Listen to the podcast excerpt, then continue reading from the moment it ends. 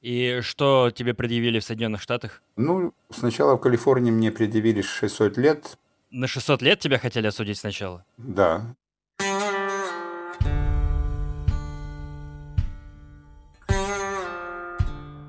Привет, друзья! Меня все еще зовут Миша Ронкайнен, а слушаете вы «Тюремный подкаст». Подкаст о жизни в тюрьмах разных стран мира. Я беседую с людьми, которые в них отсидели или сидят прямо сейчас. Тюремный подкаст не просто интересный, это само собой. Еще он оказывает очень серьезный и благостный эффект на психику. После прослушивания подкаста начинаешь больше ценить свою жизнь, свободу, время. Вот услышишь пронзительную историю человека, который по глупости на много лет за решетку отправился. И как-то хочется идти, жить полной жизнью, а не всякой фигней заниматься. Сегодня поговорим про тюрьмы Соединенных Штатов Америки. В этой стране сидят 2 миллиона 200 тысяч человек. Это больше, чем население Латвии или Словении, и чуть меньше, чем Армении. Грубо говоря, в США сидит целая страна. Уверен, многие знали этот факт, но сейчас я вам еще один поведаю, от которого вы просто охренеете. Бюджет тюремной системы США 80 миллиардов долларов в год. Что это за цифра? А это в два раза больше, чем бюджет всей Украины, всей и в два раза меньше, чем бюджет России. То есть американцы только на зэков тратят такую сумму, на которую у нас полстраны год кормить-поить можно. Да что там, американские тюрьмы даже собственную авиакомпанию имеют, самолетами которой заключенных по стране катают. Есть ли там бизнес-класс и как вообще сидится в Америке, сейчас узнаем у нашего героя. Зовут его Роман Вега, и он очень интересный человек. Провел в тюрьмах США почти 20 лет и не за какую-то мелочь, а... А впрочем, скоро узнаете сами. Дослушивайте выпуск до конца. Рома, привет. Привет, Мика. Рад тебя видеть в тюремном подкасте. Сколько ты провел в американской тюрьме? Чуть меньше 17, потому что до американской еще было на Кипре. Прежде чем мы начнем э, глубоко заходить э, в э, разговор про американскую тюрьму, расскажи, за что ты туда попал. Я знаю, что вот лет 17 назад это было громкое дело по всему миру практически, но сейчас уже о нем успели подзабыть. Официальная версия, я был одним из основателей и руководителей организации Carter Planet и владелец сайта War Factory, которые занимались массивным и хакингом, и кардингом, и производством документов многих стран, чеков и всего чего угодно. Кардинг, если очень упрощать, это воровство данных чужих кредитных карточек. Тем самым наносили существенный финансовый ущерб, прежде всего, Соединенным Штатам. И тебя поймали американские спецслужбы, я так понимаю? Не столько поймали, сколько стечение обстоятельств. Я тогда жил на Мальте и прилетел по совершенно другим делам на Кипр. Мальта и Кипр – это острова-государства в Средиземном море.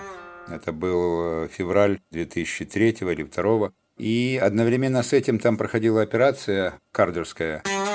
Роман имеет в виду антикардерскую операцию. Спецслужбы ловили кардеров. И случайно наложилось так, что я тоже оказался на Кипре, и они меня взяли, не зная, кто я и что. Скажи, ты помнишь момент э, задержания тебя на Кипре? В Никосии... Никосия – это столица Республики Кипр. В Никосии я стоял в магазине и выбирал CD Леонарда Коэна. Ну и вся эта шушера налетела, повязала и повезла в гостиницу, оказывается, от которой они меня и пасли. Уже после того, как я сидел на Кипре, им в руки попал в Таиланде один человек, у которого изъяли комп, и там обнаружили нашу с ним переписку, и потом это все дело привязали ко мне, и пошло-поехало. На Кипре я просидел год с чем-то, уже должен был выходить и, собственно говоря, сделал шаг из тюрьмы, чтобы ехать в аэропорт, а, но меня встретили агенты кипрской полиции и Интерпола, и два агента Secret Service из Соединенных Штатов, потому что за сутки до этого они придумали на меня кейс, и на основании этого запросили кипрскую полицию, чтобы меня экстрадировали в Штаты для дальнейшего расследования. Ты гражданин США, разве такое возможно? Нет, у меня было два паспорта тогда, когда меня взяли Коста-Рики и Украины. Друзья, если вы не поняли, Роман рассказывает фактически о своем похищении – Арестовывать и увозить просто так человека в чужую страну – это вообще-то незаконно. Но американским спецслужбам плевать. Страны, которые легли под Соединенные Штаты, у многих из них есть прямые договора, которые не требуют запросов через Госдепартамент, а им достаточно прямого договора между полицией одной страны и полицией другой страны. Очень много случаев таких вот, как, например, с нашими, со многими ребятами из СССР бывшего, когда Соединенные Штаты захватывают и нелегально, в нарушение всех и всяческих законов и правил расследования и экстрадиции, они его привозят в Штаты, то как только человек оказался на территории Штатов, судью уже не интересует, каким образом он туда попал. Получается такой правовой вакуум. Пока ты не попал в США, всем пофигу в США, что с тобой происходит, э, кто тебя там пытает или насильно куда-то запихивает. Абсолютно точно. Я просидел достаточно много по штатовским тюрьмам, причем очень много по следственным пересыльным тюрьмам, а там идет очень большой оборот народу. И такой контингент проходил просто, мама дорогая. Много захватывают прямо в Мексике и привозят, особенно много в Африке. Нельзя ни в коем случае соваться в Либерию. Сын президента Либерии работал осведомителем, как оказалось. Ямайкой и Доминиканской республикой практически руководит Secret Service и ФБР. Дома в США они все-таки как-то вынуждены соблюдать законы, а там они делают, что хотят. Вот у них идет разнарядка. Им надо взять, так сказать, 20 наркоторговцев. Приходит этот очередной агент Secret Service к начальнику полиции, допустим, Кингстона. Кингстоун – это столица еще одного острова государства – Ямайка. Приходит этот очередной агент Secret Service к начальнику полиции, допустим, Кингстона, и говорит, Джон, мне надо 20 человек, вот тебе, пожалуйста, за каждого там три штуки. И тот выслуживается и хватает всех подряд, кто попался. Там рыбак ходил в море, всю дорогу ловил рыбу, семью кормил. Вдруг его взяли и говорят, все, ты едешь в Штаты сидеть. И с такими я встречался, и с другими. Почему спецагентам важно кормить тюрьмы США все новыми и новыми людьми, даже если те невиновные? В чем выгода-то их? Они же ведь растут по карьерной лестнице, и от этого роста зависит и должность, и они просто спят и видят, чтобы уйти с хорошей услугой лет, с государственной пенсией, и звания, у них же там просто специальный агент, потом суперспециальный агент, как Наполеон говорил, что я им просто прищу лычки разные, и они будут за ними гоняться. То есть в США тоже подкидывают наркотики? В США нет необходимости даже подкидывать наркотики. Потому что когда два агента дадут перед судом показания, что да, правда, вот они присутствовали и слышали, что там условно Вася и условно Джим Джек, они договаривались о том, чтобы взять, купить наркотики в ЮАР и перевести их в Штаты для того, чтобы убивать американских граждан. И какой-нибудь ими настропаленный свидетель за какие-то пряники просто подтвердил эти показания, и все, человек пошел. На двадцаточку плюс-плюс-плюс. То есть в США для того, чтобы прилипнуть, не обязательно даже вещдоки, достаточно чего-то оговора. Абсолютно не обязательно. Скажи, а вообще есть правосудие в США или все завязано на какие-то подковерные игры и интриги? исходя из исключительно моего опыта. Если какое-то громкое дело в Штатах идет, которое видно особенно под CNN, по Fox каналам. CNN и Fox – одни из крупнейших телеканалов США, как у нас Первый канал и Россия они раздувают, а особенно если там имеют отношение русские или русские хакеры, то, скорее всего, это сценарий, которые сделали или Secret Service, или FBI, Конечно, ловят и реальных преступников, но они как бы их ловят про между прочим. И убийства, и наркомания. Некоторые города, они вообще пропитаны этим опиумом и чем угодно там, а особенно крэком. Крэк – это облегченный вариант кокаина. Но тем агентам, которые садят, и тем прокурорам, которые это крутят, они не дают им, так сказать, возможности э, пошуметь в прессе, что вот, ах, мы такие вот тут э, словили заговор.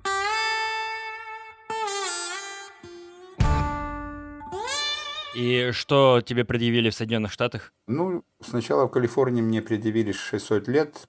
На 600 лет тебя хотели осудить сначала? Да, 40 обвинений по 20 лет. Как чувствует себя человек, э, которому грозит 600 лет заключения? У меня уже до этого были передряги, так что я это все спокойно воспринимал. Они предлагают, что давай ты признаешь, что там какую-то часть обвинений, и мы дадим тебе там всего лишь столько-то, столько-то. А если ты пойдешь на суд присяжных, то, значит, в случае проигрыша получаешь все по полной программе.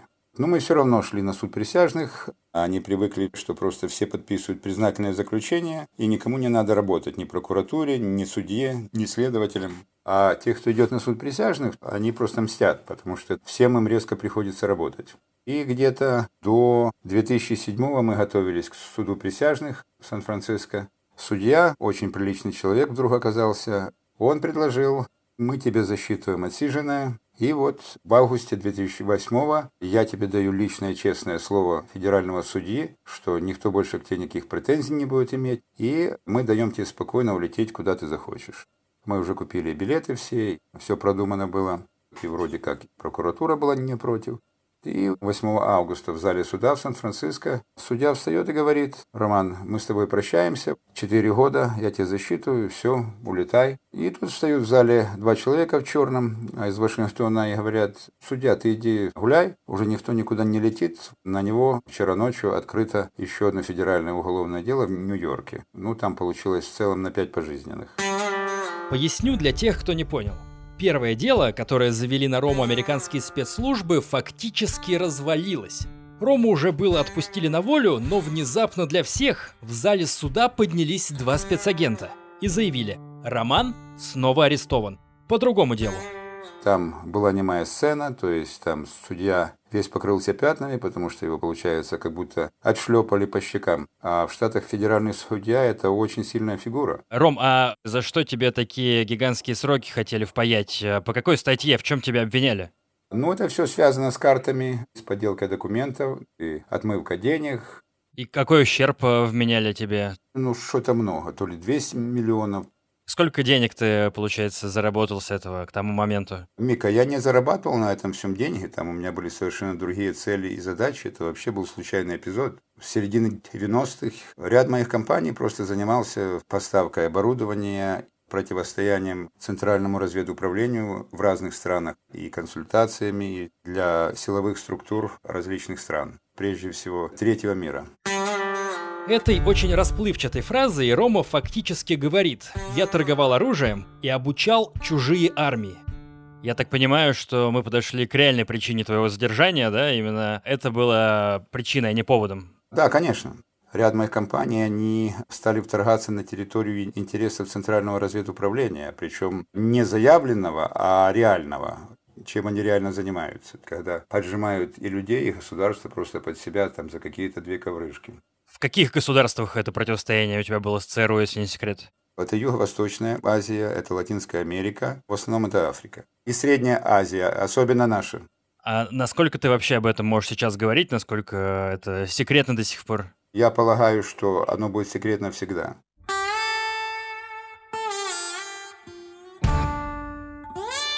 Расскажи, как следователи американские добиваются показаний, применяется ли какое-то насилие, возможно, психологическое или физическое? Прямое физически они не рискуют применять, но есть много других у них вариантов бросают в карцер. Там два человека в хате, кормежка только через кормушку, звонок один месяц, 15 минут, и то только адвокату. И ты сидишь там условно один год, два года. То есть только такого плана насилия? Или все-таки поколачивают иногда? Ну, был один случай, когда как раз вот именно меня везли на этот суд в 2008 году в Сан-Франциско, и явно по заказу меня это шобло на пересадке в каунти джейл в наручниках просто бросили на пол головой вперед с тем, чтобы я лучше соображал, когда окажусь в зале суда.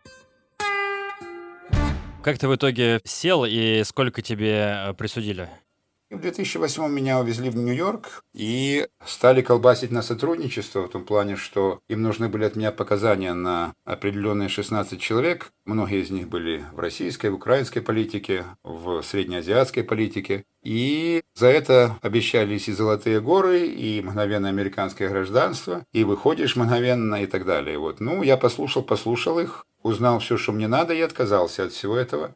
Большинство людей, которые к ним попадают, они идут по накатанным рельсам. Сдашь вот этих, вот этих, тебе там или скидка со срока, или мы вообще выпускаем тебя. Как был такой Альберто Гонзалес, они ему еще и платили 300 тысяч в год за сотрудничество с Secret Service. И в Нью-Йорке я снова же готовился к процессу. Там была очень многолетняя драка, но в конечном итоге одна юридическая компания, очень серьезные ребята, по своей инициативе взяли за мое дело и нашли там ряд лазеек во всех этих обвинениях, и получилось, что они по ихнему же законодательству не могут дать мне больше двадцатника.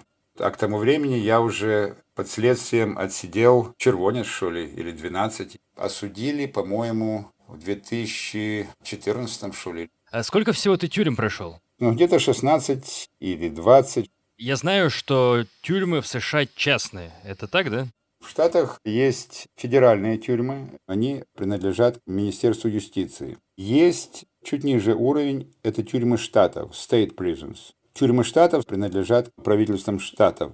Есть чуть ниже уровень, это county jails, районные тюрьмы. Ими руководит шериф каждого county, это графство. Там обычно сидит основная масса, это шушера. Вот, например, сидел я в такой Alameda County Jail в Окленде, Калифорния. Там в блоке у нас 24 пассажира, из них 23 негра из различных оклендских банд. Ну и я один. Условий там никаких для защиты нет. И вообще связи, особенно с внешним миром, нет. Там только выпускали на один час на маленький пятачок, и ты или успей искупаться в одном душе, если прорвешься, или успей прозвонить, если вдруг телефон работает, и тут только по штатам. Ну или вдруг, если ты совсем сошел с ума, то там шахматы есть. Помимо этого, есть отдельная система частных тюрем. Тюремных частных корпораций в Штатах где-то штук 16. И что они делают? Заключают контракты и с федеральным правительством, и строят свои тюрьмы. Там все слегка по-другому, то есть там есть плюсы и минусы, но они чисто делают бабло. А в чем отличие частных тюрем от государственных принципиальное? Только в том, что ими управляет какая-то частная компания, в уставе которой прописано извлечение прибыли именно, а не исполнение каких-то государственных функций? Или есть еще какие-то отличия? Вот есть тюрьма Гуантанамо, да? Гуантанамо – это самая жесткая тюрьма США. Находится даже не в США, а на земле, которую американское правительство у Кубы арендует. Это, пожалуй, самый высокий режим, но в ней сидеть лучше всего, потому что там кормежка абсолютно отличная, там есть очень много ограничений, но в среднем на зэка, включая все это security, всю его охрану и всю эту аренду этого Гуантанамо у Кубы, тратится свыше 100 тысяч долларов на человека в год. На зэка я имею в виду. А вот, например, взять э, частные тюрьмы, они получают от правительства по контракту условно для тех, кто на общем режиме где-то 80 долларов в день, а тратят на нас 4 доллара в день на кормежку. И все стараются закупать самое такое, четвертый сорт не брак. Для частных тюрем охранники – это просто какие-то люди из окружающих деревень, потому что частные тюрьмы строят обычно в районах, которые предлагают самую дешевую землю, а вокруг они раньше выращивали коров, и вот у них тут появилась тюрьма, и резко все эти два-три маленьких городка, они увидели, что им выгоднее идти работать охранниками. Им там проводят какие-то курсы, у некоторых трехмесячные, в некоторых вообще трехнедельные. И такой человек идет работать охранником. Не накопив опыта, конечно, он еще не понимает, что происходит. То есть это не государственные служащие с погонами, это просто обычные люди, которым в руку дают э, дубинки и учат охранять зэков. Да, так и есть. А какие они имеют полномочия? Они имеют право бить людей, разве? Ну, все полномочия, которые имеет и федеральный ТИО. ТИО – это correctional officer, исправительный офицер. Мы их называем робокоп. Они, насколько дружелюбны, применяют ли они насилие, их там, возможно, на какие-то психологические курсы вводят, и они действительно нацелены на то, чтобы человек, который в заключении, исправился?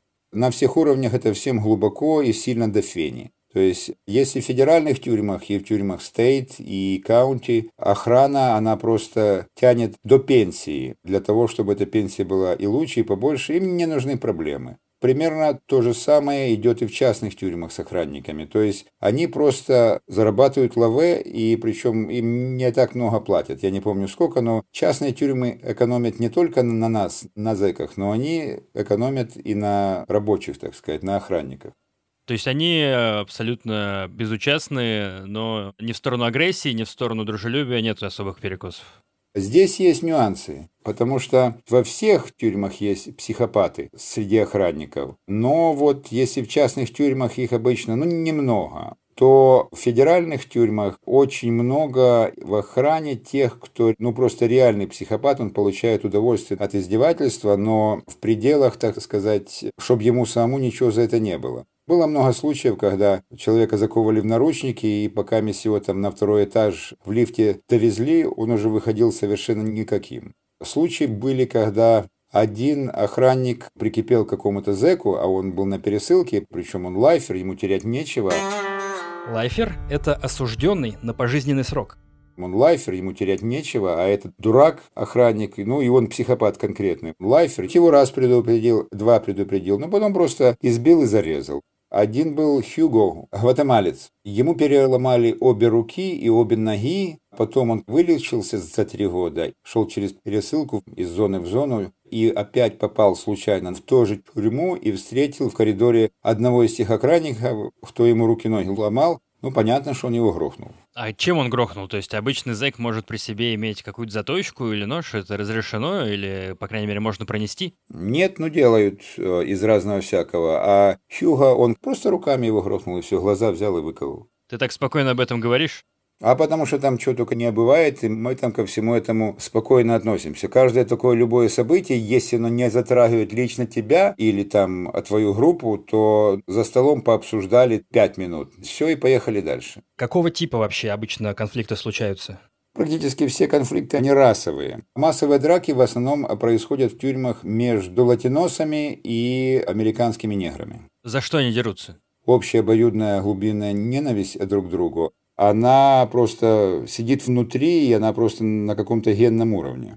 Мне вообще удивительно, как эта страна еще существует, потому что идет глубинная ненависть, причем глубинная ненависть всех ко всем. Те негры, которые с Карибских островов, те негры, которые из Африки, обыкновенные нормальные ребята. А эти же, они развращены системой, вот этим всем, что происходит, и рабством, видимо, до этого ненавидят абсолютно всех белых, они ненавидят всех латиносов, я имею в виду ребята от Мексики и ниже. Их очень много. Латиносы, они мало того, что еще в зависимости от страны и от принадлежности к той или другой группировке или банде, они ненавидят друг друга, но ненавидят и негров. Когда я говорю про негров, в данном ракурсе я говорю только про американских негров потому что это абсолютно отдельный подвид какой-то. Особенно негры из Вашингтона, потому что они вообще отморожены. Они друг друга убивают. При мне был случай, когда один негр, он зарезал другого негра из Вирджинии за то, что он взял и переключил канал на телевизоре. Это при тебе было прям? Да, при мне. Если, допустим, человек рожден от черного мужчины и белой женщины, то он к какому клану относится в этой тюрьме? Или его нигде не считают своим? А нет, он нигер однозначно. Один даже был негр-альбинос, то есть вообще белый-белый, но он все равно негр. То есть в тюрьме нету таких людей, трикстеров, которые никакой из группировок не подходит по тем или иным причинам? Есть, но каждая тюрьма – это отдельный мир, и смотря какой контингент. Мне лучше всего сиделось в Южной Каролине. Там нас было где-то 2000 зэков, из которых было примерно 1800 американских негров.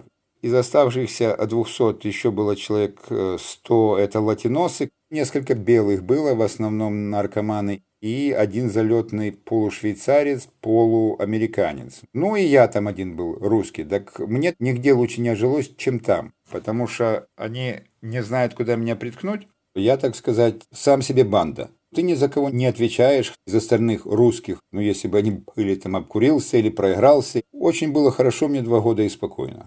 То есть ты был э, сам по себе, и никто не предлагал присоединиться к своей банде? Надо просто обозначить с самого начала, что, ребята, у вас своя свадьба. Ну, а так со всеми в нормальных отношениях. То есть в американских тюрьмах зэки делятся на группировки по национальностям в первую очередь, да, по диаспорам? Это не совсем так, потому что взять, например, сальвадорцев, у них есть 12 банд, и чуть ли не все враждуют друг с другом, еще сложнее у мексиканцев. Если вдруг где-либо на улице или на пересылке окажется, что два мекса из враждующих банд, то у них кодекс, они обязаны друг друга грохнуть, кто успеет раньше. И было много случаев таких. И поэтому если мы скажем, что диаспора условно это мексиканцы, то это не диаспора, а внутри себя ее просто и рвет, и корежит. Но иногда такое случается, если большая пересылка, там и негры, ну, американские особенно, и разные сорта латиносов, и реднеки, и арийские братья. Да, они все враждуют, но на пересылках, особенно временных, как бы идет вооруженное перемирие. То есть друг с другом они не разговаривают, кроме как там ты крайний в очереди или что-то еще. Но редко, когда друг друга убивают. А на зонах, да, Диаспоры лучше всего проявились на Иромашан-Уэлли, это Пенсильвания. Это тюрьма, в которую сбрасывают всех, кто потом в конечном итоге идет на эмиграцию, кому осталось не более пяти лет. Там кого только не было. От Южного Судана и до ЮАР. И наши есть. Хоть он еврей из Брайтона, чех, китаец, узбек или казах, Азербайджан и Грузия и Армения, все автоматом идут как русские. То есть э, в тюрьмах э, вот эти все раши, они как-то самоорганизуются в банды это не банда, это группа, которая друг друга поддерживает. Но здесь есть и плюсы, и минусы. Мне лучше всего было, когда я среди всех этих американских негров один был, потому что я ни за кого не отвечаю, за чьи-то косяки. А, например, в тюрьме Макрей в Джорджии, там было три румуна, подозреваю, они на самом деле цыгане то проиграются в покер не расплатятся, то обкурятся и так далее. И все остальные группировки, на кого они случайно наступили, они идут к нам. Ну, в конце концов, мы их просто положили в карцер для того, чтобы они не создавали проблем. То есть э, в американской тюрьме на тебе обязательно должен быть ярлык. Ты не можешь быть э, просто, как в российских тюрьмах называется, мужики. Люди, которые не примкнули ни к блатной масти, ни к ментам, просто сидят свой срок. Мика, там мастей нет как таковых. Вернее, они есть, но они намного более размыты. Если, например, зашел в зону грузин, и мы его проверили, что он чистый, ну, то есть не сдавал никого, и посмотрели на него один-два дня, что он нормальный хлопец, то он с нами. И тогда мы за него отвечаем, за его действия мы отвечаем, за долги его отвечаем. То есть есть такие тюрьмы в США, где есть группировка негров, а есть группировка русских, да? И они друг с другом там воюют или что-то делят. Мы в стороне от всех их этих войнушек и взаимных ненавистей с американцами белыми и с латиносами. Часто было такое, что мексиканцы прибегают там. «Раша, с кем вы будете?» У нас тут заварушка. И негры прибегают. «С кем вы будете? Вы же наши нигеры, вы наши пацаны». Вот прибегают эти самые реднеки. «Вы же белые хлопцы, давайте с нами». И я говорю, слушайте, хлопцы, у нас простые правила. Вы, если нам не наступаете на ноги, то вы что хотите, то и делайте. Хоть там поубивайте друг друга, или поцелуйтесь, или что вы хотите. Мы живем своей жизнью. Я знаю, что в тюрьмах США некоторые люди работают на администрацию. В России таких шнырей не любят, а в США они как себя чувствуют? Они там э, как отдельная каста, может? Это не каста, а это, видимо, внутренняя предрасположенность. В разных тюрьмах шныри получают разные плюшки, но в целом это работа за дополнительную ну, еду и за дополнительную степень свободы. Например, вот нас открывали только на час, максимум на два, и то не каждый день. И за это время ты должен успеть или в душ, там 6 кабинок, или успеть в очередь за мылом, за казенным, или успеть оббежать весь блок для того, чтобы глянуть и урвать какие-то книги, которые кто-то где-то оставил прочитанные. А шныри, они все моют, мусор убирают. Им это как бы дает степень свободы, и кроме того, они разносят хавку на подносах, и им обычно с кухни оставляют 3-4 лишних порции на каждого, и у них это как бы ихняя зарплата. И когда всех закрывают, они могут подойти к телефону к тюремному и поговорить на полчаса дольше. То есть они не доносят, не стучат, чисто такие хелперы-помогалы? Ну да. Они не принадлежат никакой группировке, получается, они вот как раз те люди, которые сами по себе тусуются, и их никто не убивает еще к тому же. Они могут принадлежать каким-то группировкам, но тем не менее они шныри. Внутри своей группировки они низшая каста, но тем не менее они полезны. Шныри — это низшая каста. В России низшая каста — это опущенные, и с ними иногда занимаются сексом. Как обстоят дела с сексом в американских тюрьмах? Ну, есть всякое, особенно в тюрьмах более строгого режима. Вот, например, в том же Бруклине охранник шел с обходом и увидел, что там двое сокамерников не стерпели. Оба пошли в карцер, это понятно. Но так, чтобы это было обширное явление, так сказать, все сплошь и рядом, нет, такого нету.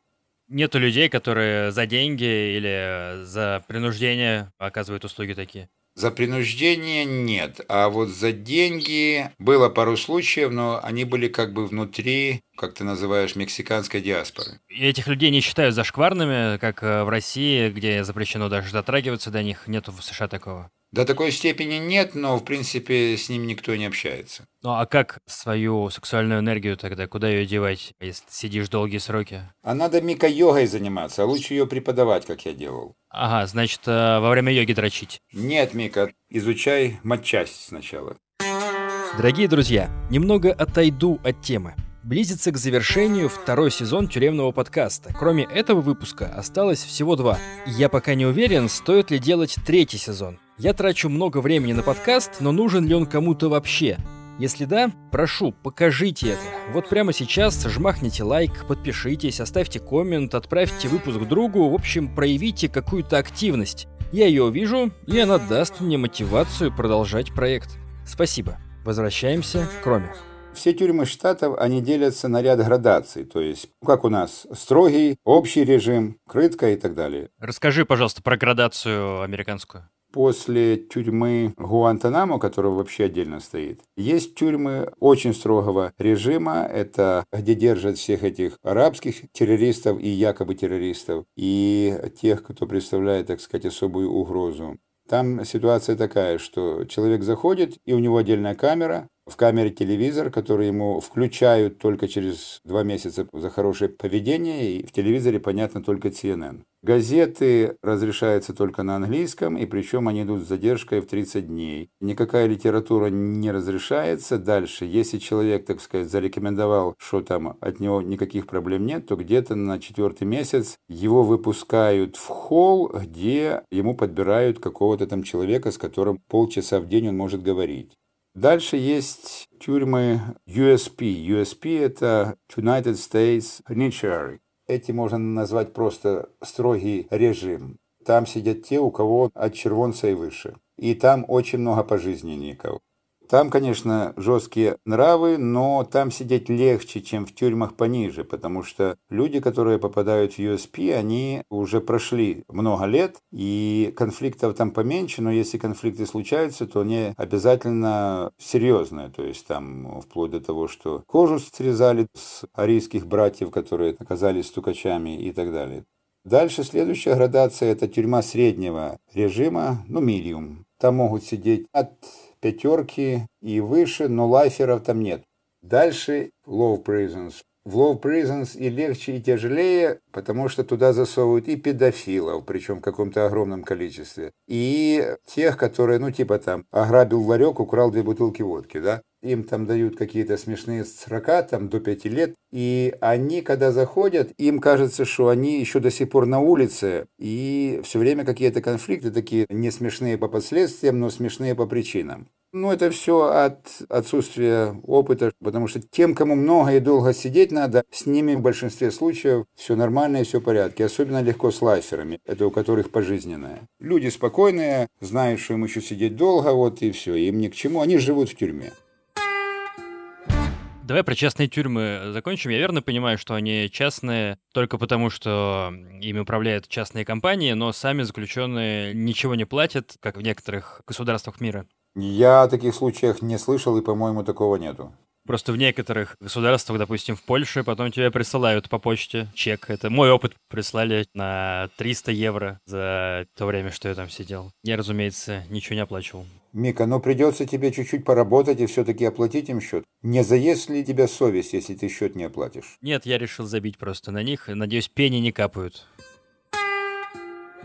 То есть ты э, не сам выбираешь, куда тебе садиться, да? Выбирает э, прокурор или суд, э, в какую именно тюрьму тебе сесть, а частные тюрьмы — это просто один из видов, в который ты можешь попасть. Да, совершенно верно. Ты никогда не выбираешь свою тюрьму. Тебя отправляют туда, куда они посчитают нужным. Потому что они учитывают много нюансов. Есть такая специальная калькуляция, сколько у тебя как бы очков. Если, например, ты там в какой-то тюрьме просидел 2-3 года, и у тебя было условно хорошее поведение, то тебе могут сбросить 2-3 очка и перевести с среднего режима на более мягкий. А если вот как у меня было, когда было пару конфликтов, то мне наоборот прибавили эти очки и перевели с более спокойного режима на более строгий.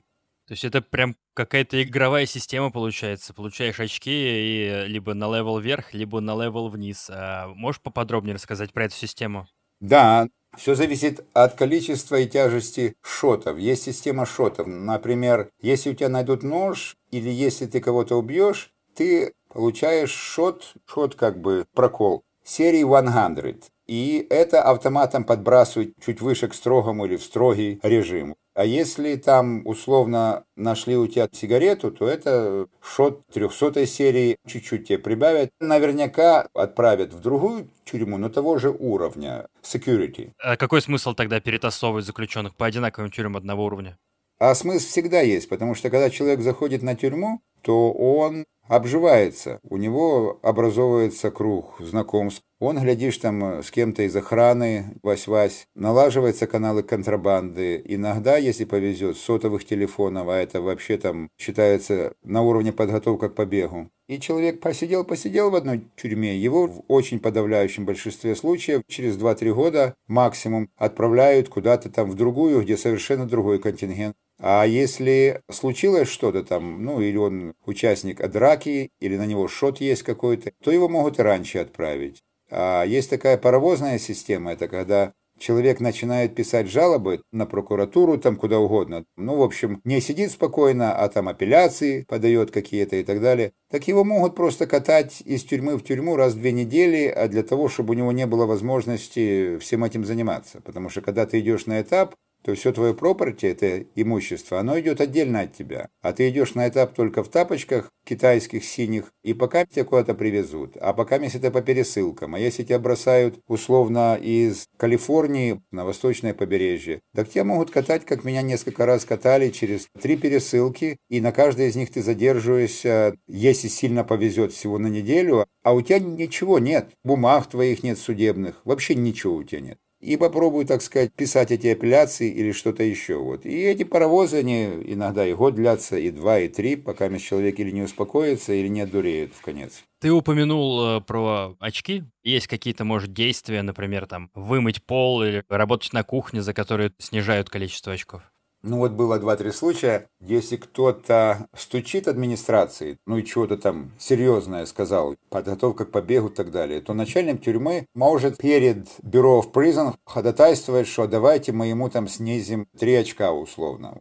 Но на это идут очень редкие случаи, наверное, какие-то сумасшедшие, потому что в тюрьме тайны нету. Если кто-то кого-то где-то сдал, то это все станет известно. Потому что движняк по тюрьмам в Штатах, он идет все время. То в самолете ты летишь, и ты смотришь, вот с вот этим я там сидел, с вот этим там сидел, о, привет, о, привет, как там, как те, Вся эта информация по тюремному телеграфу, она передается. Как только есть малейшее подозрение, что человек стучит, то если он успеет добраться до офиса охранников, то его мгновенно в карцер, и его отправляют куда-то на другую зону. Потом все равно информация доходит.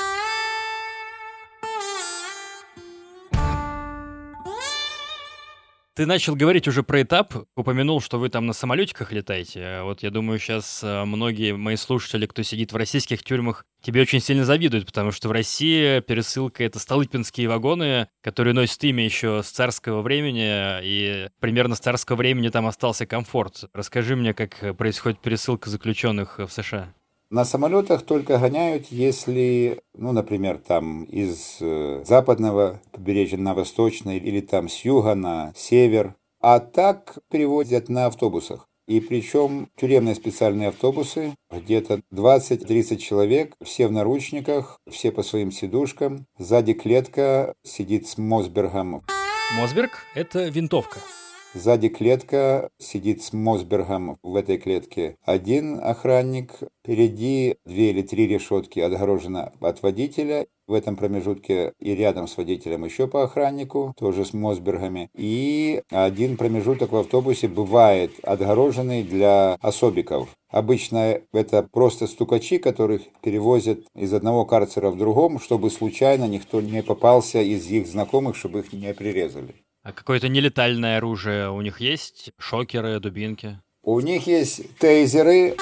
Тайзер — это электрошокер, которым можно стрелять. Дубинок я их не видел вообще в американских тюрьмах. А ты упомянул про самолеты. Это обычные гражданские рейсы, просто учитывая количество заключенных в США, я не удивлюсь, если есть какая-то тюремная авиакомпания специальная, которая только зэков возит туда-сюда. Да, Мика, есть очень серьезная тюремная авиакомпания Conair. Это совместный симбиоз перевозки заключенных и тех, кто идет на депортацию. И вообще это сейчас самая крупная транспортная сеть по перевозке заключенных во всем мире. Где-то до 70-х годов, когда надо было кого-то перевести, то это все делали на автобусах. День везли и куда-то складывали на какую-то тюрьму, а их много по штатам, потому что по закону должны предоставить тебе койку или хотя бы сделать вид, что тебе предоставили койку, а потом только утром вести дальше. А в 70-х годах впервые на баланс конторы US Marshals, судебный пристав, если по-русски, передали первый самолет, это был Boeing 727. Ну и там какому-то гению пришла идея, что это надо использовать для массовой перевозки зэков. Перевозят, судя по их статистике, в год 350 тысяч. Неплохо. А как это все устроено? Ну, то есть я знаю, как в обычных перелетах все устроено. Приходишь на стойку регистрации, получаешь билет, проходишь контроль security, садишься, тебе приносят стюардессы еду какую-то, потом выходишь. А как все устроено в этой авиакомпании для заключенных? Система устроена настолько четко, что просто часовой механизм, скажем так. Вся эта логистика просчитывается, кого куда, в какие тюрьмы, а тебя не предупреждают никогда. Никогда не говорят тебе конечный пункт назначения. И тюремный автобус отвозит тебя на, обычно это территория какой-то очередной военной авиабазы, которая рядом, а их много по штатам. И приходят одновременно на это поле автобусы еще из окружающих тюрем. Из того же штата, из соседних штатов. Автобусы выстраиваются в такой как бы полукруг, выскакивают охранники, US Marshal и становятся по периметру с шотганами. И тут садится самолет. Обычно он садится на какую-то крайнюю полосу и уже подкатывает прямо к вот этому раскрытому, так сказать, лепестку из этих автобусов. И сначала начинается выгрузка тех, которых привезли, потому что они же в холостую стараются не гонять, а гоняют цеков из одного конца в другой, а нам видно из автобуса, и мы смотрим так. Сначала выпускают обычно девочек. Их обычно немного, 6-7. Ставят их в сторонку. И начинают выгружать основной состав. Все в наручниках, это понятно. По униформе видно, кто откуда. Потому что, например, если кто в оранжевом, то это, скорее всего, ребят забрали из карцера. Если кто в хаке, то, скорее всего, он идет из Оклахомы, с центральной пересылки. Ну и так далее. Смотрим, что за контингент, высматриваем знакомых, потому что за десятилетия уже со многими пересекались. После этого их строят в стороне от самолета. Вся эта катавасия длится иногда 40 минут, иногда час. Идет команда, выходите из автобуса, и по одному. Ты выходишь из автобуса, мгновенно тебя встречает US Marshal и начинает тебя шмонать. Причем шмон идет такой основательный. Сначала надо руки раздвинуть в наручниках, а руки спереди закованы в этом случае. Некоторые с black box ами, black box это чтобы еще уменьшить возможность руками шевелить. Насадка на наручники или что это? Black box, он насаживается с двух сторон и намертво закрепляется, и у тебя просто руки торчат, как у курицы, и ты ничего не можешь ими сделать. Дальше снимают тапки эти китайские. Ну, иногда удавалось кое-что проносить. Это если заранее туда вклеить. И если на выходе из той тюрьмы, откуда тебя везут, не обменяли тапки, они это любят. Потом шмонают волосы, а потом говорят открыть рот, смотрят за левым ухом, за правым ухом, ну, чтобы ты случайно не провез гранатомет. И отгоняют тебя в сторону и ставят в колонну. Разговаривать нельзя, это само собой. Ну, а весь этот периметр, он охраняется хлопцами с шатганами, охранниками. И начинается загрузка в самолет, но отдельным идут сначала девочки, их садят в первых двух рядах самолета. А какие у них самолеты сейчас? Также большие Боинги? Есть у них три штуки 737, есть у них один Saab 2000 и для совсем-совсем особиков есть несколько шестиместных Beechcraft 99. В основном для программы защиты свидетелей, ну и какие-то супер-пупер ценные или по громким каким-то делам. Значит, вы садитесь в самолет, как вас рассаживают? US Marshal говорит тебе, куда садиться. Те, которые с Black Box, это особики, их садят у окна для того, чтобы два других зэка, которые без блэкбоксов, они как бы их блокировали, потому что причина блэкбоксов, она может быть разная, ну, скажем условно, красная полоса на деле. Красная полоса на деле означает, что особо опасно, верно я понимаю? Ну да, а в это время US Marshal говорят, что а ну пристегните ремень безопасности, и ты не имеешь права его расстегивать до конца полета. По каким-то причинам они не имеют права закрывать иллюминаторы, но они бы очень хотели. Есть возможность, кроме как смотреть на облака, еще и смотреть по солнцу, куда же мы летим, в зависимости от времени дня. Кормят ли в полете?